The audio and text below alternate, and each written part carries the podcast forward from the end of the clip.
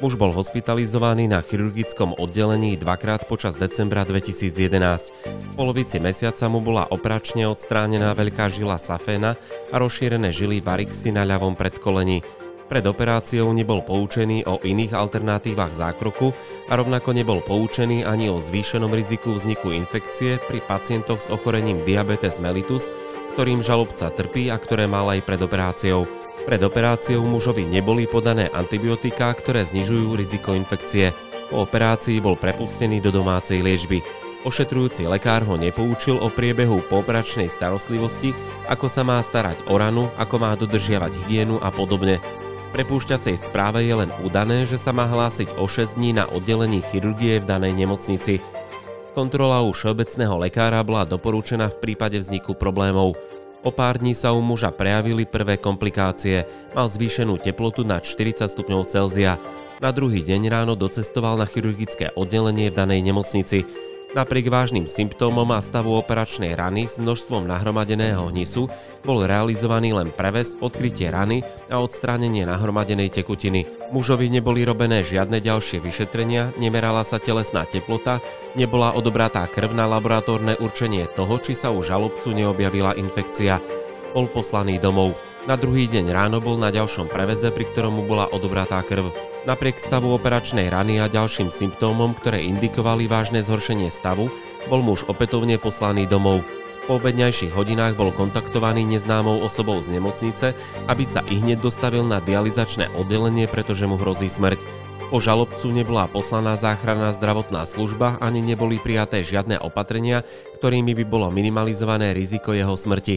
Opätovne bol ponechaný na samostatné riešenie situácie. Po prijatí v zdravotníckom zariadení žalovaného bol žalobca premiestnený na oddelenie anesteziológie a intenzívnej medicíny žalovaného.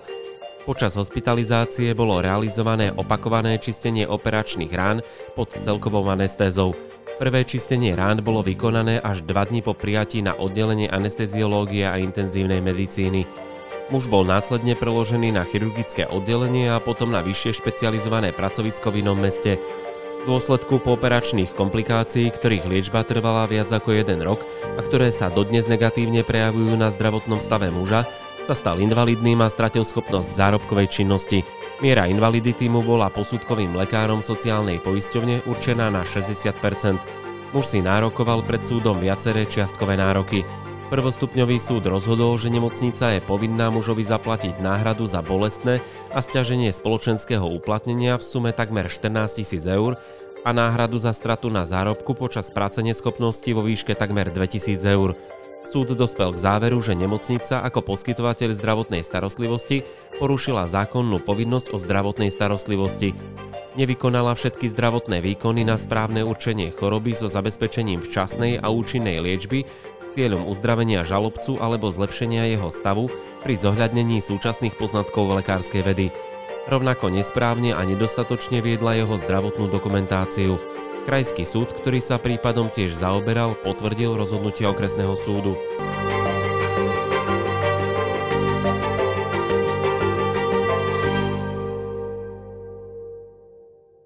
Povedzme si v úvode, o čo vlastne išlo v tomto celom prípade a ako to vidíš ty ako právnik. Tento prípad, o ktorom hovoríme, je zaujímavý z toho dôvodu, že z neho môžeme vyčítať, ako dôležité je poučiť pacienta pri prepustení z nemocnice. My keď s klientmi hovoríme o tom, že v akej forme sa majú dávať informácie pacientom, tak ono to má viacero polôch. Jedna tá poloha je taká, že medziľudské vzťahy že veď prirodzene lekárovi záleží na tom, aby sa pacientovi uľavilo, aby sa mu zlepšilo zdravie.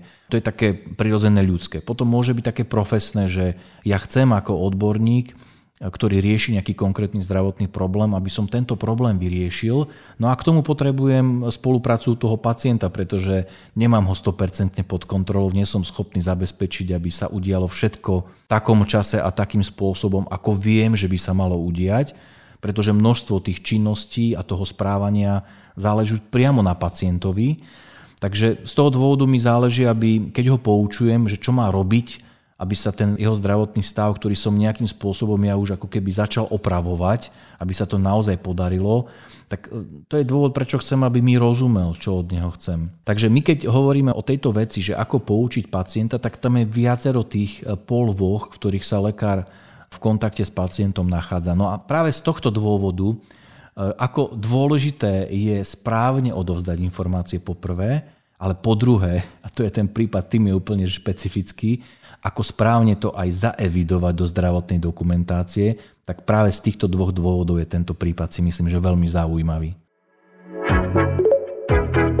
Počúvate Mediprávnik podcast. Takto znie zvuk právnej istoty pre lekárov a lekárnikov.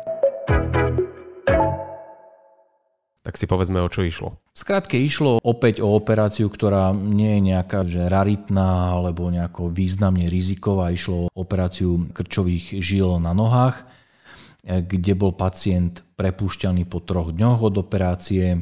A vec sa skomplikovala tým, že po prepustení z nemocnice sa pacientovi veľmi zhoršil ten pooperačný stav a on išiel na kontrolu na preves, dokonca prišiel skôr o jeden deň ako v prepúšťacej správe mal napísané, že má prísť. No a tam došlo takému, to už by som povedal, že druhému pochybeniu. A to prvé bolo, to ešte vysvetlíme si, trošku som sa ho dotkol, to bolo to poučenie pri prepušťaní. No a pri tej návšteve vlastne pri tom preveze, ktorý bol o deň skôr, lebo už mal vysoké teploty, už bol taký dezorientovaný, tak došlo k tomu pochybeniu, že službu konajúci lekár, ktorý prevezoval tie rany, tak on vlastne správne nevyhodnotil stav tých rán. Tie rany boli akože vo veľmi zlom stave, aj pacient vlastne mal vysokú teplotu, už bol taký malatný. Všetko nasvedčovalo tomu, že vzhľadom na tento zdravotný stav a na, na tie komplikácie, ktoré tam boli prítomné, už si ho mali nechať v nemocnici. Jednoducho už nemali dovoliť to, aby opustil brány nemocnice, pretože bolo nevyhnutné, aby okamžite zareagovali tak, že teda tie rany mali byť prečistené, ten pacient mal byť nastavený na liečbu, ktorá mala tieto komplikácie zvrátiť. Dobre ste si naladili. Zrozumiteľné právne rady pre každého lekára a lekárnika. Mediprávnik podcast. Ja sa pozastavím pri tom, ako si povedal, že dokonca išiel domov skôr, ako mal prepušťacej správe. Ako to vnímaš ty? Nie je to problém? Nešiel domov skôr, ako mal v prepušťacej správe, on prišiel o deň skôr na preves. To prvé pochybenie, to sa možno, že vrátim, dobre, že si na to upozornil, ak to nebolo jasné z toho, ako som to hovoril. To prvé pochybenie bolo v tom, že keď pacienta prepúšťali, tak mu do prepúšťacej správy jednak dali preves o 8 dní, čo je strašne dlhá doba. Hej, 8 dní je strašne dlhá doba. A po druhé, ho nejakým spôsobom nepoučili, čo má robiť doma. Že ako sa má starať o tie operačné rany, čo má robiť keď nastanú nejaké komplikácie. Bolo tam také základné poučenie, že do troch dní sa hlásiť a bola tam nejaká skratka. Následne, keď už prebiehal súdny spor, pretože naozaj ten pacient skoro zomrel na tie komplikácie, vďaka Bohu nakoniec bol zachránený. A keď sa začal súdny spor, tak e, toto sa namietalo v tom konaní, že pacient hovoril, že ale ja som nebol poučený, čo mám robiť. Že prepustili ma z nemocnice, preves som mal 8 dní, ale ja som nevedel, že či sa mám sprchovať, či mám ten preves si nechať tak, ako mám. Proste nevedel som, čo mám robiť. A po, po druhé, e, ja som mal dovolenku. Ja som nemal PNK, že som mal, nemal som dôvod ísť k svojmu obvodnému lekárovi z toho dôvodu, aby ma dal na PNK, pretože ja som si to riešil tým, že som mal veľa dovolenky, tak jednoducho som bol na dovolenke. Takže z toho dôvodu ten pacient, keďže mu nebolo vysvetlené, že aj z toho dôvodu, aby ten jeho obvodný lekár skontrolovať, či je všetko OK, hej, ako keby taký prvý ček. Tomu nebolo vysvetlené, že to má ísť, či sa cíti dobre alebo zle, jednoducho treba tam ísť. Tak on tam nešiel, pretože on to chápal tak, že k tomu obvodnému by som išiel vtedy, keby som mal ísť na PNK, aby mi tú PNK vypísal. Takže tým, že on nebol poučený, on nevedel, čo má robiť, on z tej nemocnice odišiel, na nejaký štvrtý deň hej, dostal vysoké teploty a on vlastne z toho dôvodu, že sa cítil strašne zle, že on bol úplne malatný, on už akože naozaj mal problémy aj s vedomím, hej, že už ani veľa vecí si nepamätá z toho obdobia, si nepamätal, čo sa dalo vyčítať vlastne z toho súdneho rozhodnutia, tak e, preto on išiel o deň skôr na ten preves. To znamená, nešiel na 8 deň, ale išiel na 7 deň. A to bolo z toho dôvodu, že naozaj sa cítil veľmi zle a tá rodina to potrebovala riešiť. Aj keď sa cítil zle, bol poslaný domov a potom v tých podkladoch sa píše, že ho kontaktovala nejaká osoba z nemocnice, aby sa urýchlene dostavil. No pozor, pozor, to ešte nie je celé. Jeho poslali domov a na druhý deň mal prísť opäť na preves. On prišiel opäť na preves a opäť ho poslali domov.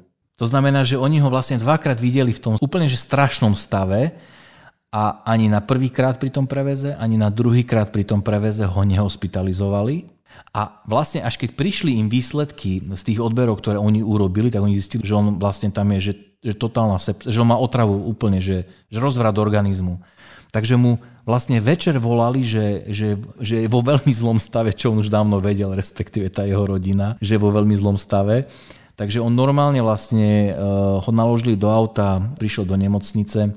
No problém bol v ten, že bolo to tesne pred Vianocami. To znamená, že došlo k nejakej takej základnému sanovaniu proste tých životných funkcií, ale k reálnemu vlastne prečisteniu tých operačných rán, z ktorého sa tá infekcia vlastne šírila, došlo až po nejakých dvoch dňoch. To znamená, že to bolo vlastne tretie pochybenie, ktoré vlastne poskytovateľ spôsobil. Keďže aj ten dôvod bol ten, že bolo málo lekárov a tak ďalej a sviatky a čo z pohľadu pacienta pri takýchto situáciách vlastne nie je dôvod, ktorý by v konaní pred súdom ako obstal. Hej, že ty povie súdu, že viete čo, on tam vlastne zomieral, ale viete, tak dali sme mu antibiotika. No. Neboli lekári, viete, nevedeli sme ho operovať. Je to vlastne, on to môže mať ako keby objektívnu stránku, len na to sa v podstate poskytovateľ musí pripraviť, že tú základnú starostlivosť, lebo toto naozaj z môjho pohľadu je že až neodkladná starostlivosť, lebo tam išlo o jeho život, však on mohol zomrieť, no musí vedieť, musí byť schopný zabezpečiť aj v prípade, ak má nevyhovujúci stav. Respektíve, aby som to povedal ináč, ak ja v dôsledku nevyhovujúceho stavu, lebo dneska máme veľmi málo zdravotníkov a toto sa môže naozaj opakovať do budúcna, pozor. A to nemusí byť vôbec chyba tej nemocnice, to môže byť vlastne problém ako taký, hej, že máme málo odborného personálu, ale s tým e, ide ruka v ruke to, že si musí ten manažment uvedomiť, že ak ja budem mať málo personálu, tak ak z dôsledku nízkeho stavu personálu dôjde k takýmto vlastne oneskoreným zásahom, ktoré mali byť o mnoho skôr vykonané a v dôsledku toho vlastne vznikne škoda, tak ja môžem mať v konaní pred súdom veľký problém ako keby to ustáť, hoci budem tvrdiť, že však ja som vedel, že to treba, ale vidíte, mal som málo ľudí na oddelení, lebo je celkovo málo lekárov. Toto vôbec nemusí na súde vlastne uspieť s takýmto argumentom. Máte pre nás tému podcastu, ktorej by sme sa mali venovať? Napíšte nám ju na adresu podcast.mediprávnik.sk Na tomto prípade je šokujúce aj to, že došlo nielen k poškodeniu zdravia, ale pacient sa stal invalidným. Áno, ale to, to, je vlastne, to je vlastne moment, ktorý my môžeme vidieť v mnohých takýchto podobných prípadoch, e, ktoré sa týkajú následkov nesprávneho poskytnutia zdravotnej starostlivosti. Pretože v závislosti od intenzity toho zásahu, že čo sa udialo, môžu byť tie následky prítomné v mnohých sférach života toho pacienta alebo jeho rodiny pretože ten človek, on má nejaké vzťahy, on funguje v nejakých konšteláciách, má nejaké svoje koničky, má nejaké svoje plány do budúcna. A v závislosti od toho, ako ho poznačí nesprávny postup, že aké sú tie následky, tak sú tieto práva, tieto očakávania buď úplne, alebo do nejakej miery poškodené. A to sa stalo aj v tomto prípade. Ten žalobca, ten pacient, on vlastne musel úplne prestať vykonávať svoju prácu, ktorú robil dlhé roky úplne ho preradil na chránenú dielňu. Hej, teraz si predstav, hej, že ty už máš nejakú svoju povesť, už máš nejaké pracovné vzťahy a zrazu ťa preradia proste úplne, že to je ten v tom spoločenskom rebríčku, ty zrazu úplne klesáš niekde inde, úplne ty začínaš mať o sebe iný obraz. A to sú práve tie následky, ktoré sú spojené s tým, ak ten nesprávny postup spôsobí skutočne ako keby vážny zásah do života pacienta. Povedal si, že pri poškodení zdravia pacienta dochádza k tej invalidite, že viacero takých prípadov sa stalo. Zhoršuje to niečo pre toho poskytovateľa? Že ak sa ten pacient stane naviac ešte aj invalidným, že je to horšie na tom súde? Pokiaľ sa preukáže, že tá invalidita bola priamo spôsobená nesprávnym postupom, tak áno, pretože ako náhle e, v dôsledku vlastne zníženia pracovnej schopnosti dosahuje pacient nižší príjem a následne dosiahne, čo ja viem, nižší dôchodok starobný, tak toto sú všetko veci, ktoré by mal ten zodpovedný subjekt, v tomto prípade hej, nemocnica, tak to všetko by mal vyrovnať za predpokladu, že to ten pacient žaluje. V tomto konkrétnom prípade však e, súd povedal, že invalidita nebola priamo spôsobená nesprávnym postupom. Takže napríklad tento nárok tam nebol priznaný. Hej, hoci bol žalovaný, on priznaný nebol práve z toho dôvodu, že znalci povedali, že žalobca už mal také zdravotné problémy už pred samotným tým celým prípadom, že práve tie, už tie zdravotné problémy, ktoré boli prítomné pred tým zákrokom, tak tie boli ako keby primárnym dôvodom, prečo mu bol priznaný invalidný dôchodok.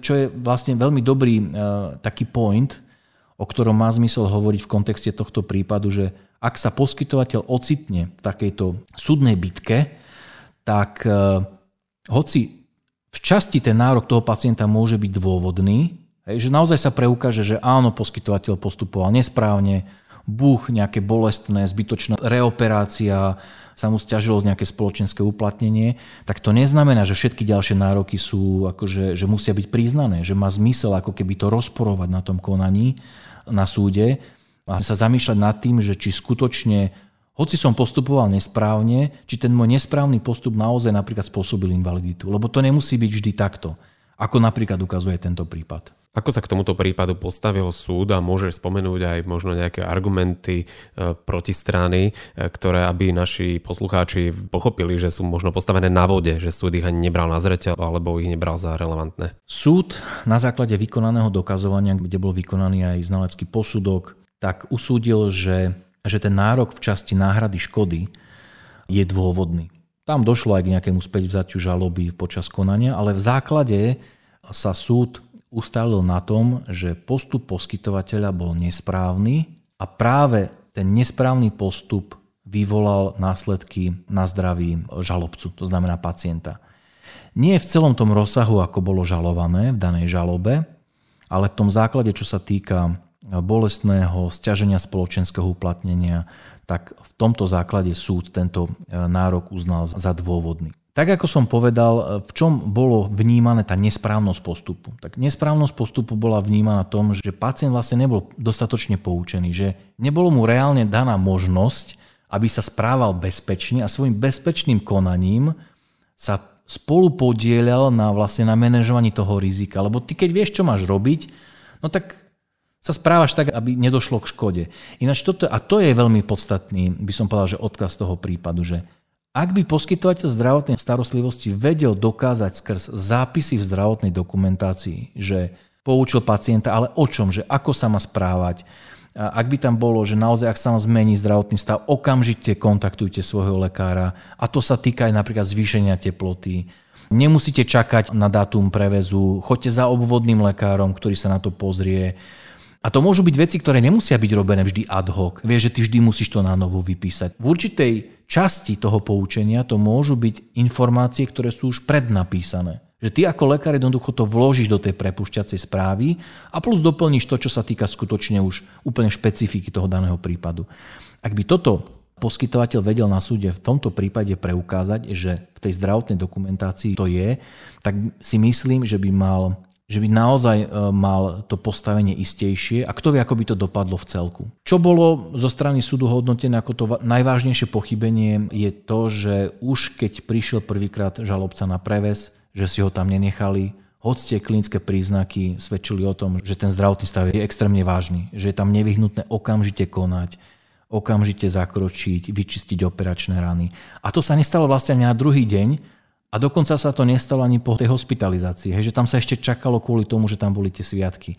Takže toto tiež bolo vyhodnotené ako pochybenie, ktoré následne rezultovalo vlastne v ten ťažký zdravotný stav a tie pooperačné ťažkosti, ktoré pacient vlastne následne trpel. Tak ako si povedal, že je dôležité dokázať to, že poučenie bolo zaznamenané v zdravotnej dokumentácii, asi by to malo byť zaznamenané písomne. Nestačí ústne poučenie pacienta, je tak? Nestačí. A tu je práve treba rozdeľovať tie viaceré roviny, v ktorých sa lekár E, ocitá vo vzťahu k pacientovi. To je presne to, o čom sme hovorili pred pár minútami dozadu. Naozaj nestačí to, ak ja pacientovi ako lekár vysvetlím teraz nechcem byť úplne že puristický alebo ako právnik, ale naozaj musím povedať, že plus ma právne predpisy vedú k tomu a vyžadujú, aby som obsah poučenia zaznamenal do zdravotnej dokumentácie. A tento prípad, on krásne vlastne ako keby vysvetľuje, že okrem takej tej formálnej stránky tej povinnosti, hej, že dobre, musím to urobiť, lebo to, mi, mi to ukladá zákon, že zrazu tu môže poskytovateľ a lekár vidieť ten praktický aspekt, tú právnu ochranu svojej osoby, že ako sa viem tým chrániť, ak to naozaj splním. Že nevidíme za tým len e, také proste bezhlavé splnenie povinností a vlastne neviem, prečo je to dobré. Tu zrazu môžeme vidieť, že že ak ja to naozaj urobím dobre, že ja ho poučím a zrozumiteľne to zaznamenám do zdravotnej dokumentácie, to znamená, že vyhnem sa skratkám, vyhnem sa cudzím pojmom. To poučenie, ktoré zaznamenám do zdravotnej dokumentácie, jemu musí rozumieť aj sudca. Lebo ináč, vieš čo, akože zaujímavé na tom prípade je to, že ani samotný znalec tým skratkám v tom poučení nerozumel. Vieš, že už keď tvoj kolega vlastne povie, že, že ja neviem, čo tá skratka znamená, tak to už je na považenie. No, mm-hmm. vieš, to znamená, že to poučenie má byť zrozumiteľné, dostatočné. Tu nejde o to, že ho musím poučiť o každej nejakej, že úplne, že promile percenta e, rizika, ktoré hrozí v rámci toho, keď on je prepustený do domácej liečby. Skutočne základné veci ako predísť potenciálnej škode. Nestačí, že mu to poviem, musím to dať aj do zdravotnej dokumentácie, do správy, s ktorou on odchádza z nemocnice. A pokiaľ dôjde k tým rizikám, lebo to, že tie rizika nastanú, to je možné. To sa nedá úplne vylúčiť. Tam sa ako keby nerozporovalo to, že, že to, že nastalo riziko, že to je totálna zodpovednosť poskytovateľa. Veď tých dôvodov, prečo k tej infekcii došlo, mohlo byť viacej. Dôležité je to, že ten pacient nevedel, čo má robiť, keď k tomu riziku dôjde. A práve v tomto bode tá prepúšťacia správa, to je že fantastický defenzívny nástroj. A teraz nechcem opäť akože hovoriť, že robme to, nech to poskytovateľia robia len preto, aby sa chránili. Skôr len ukazujem na to, že má to tú pozitívnu stránku, že ak to dobre zapíšem, tak mi to môže v budúcnosti veľmi pomôcť.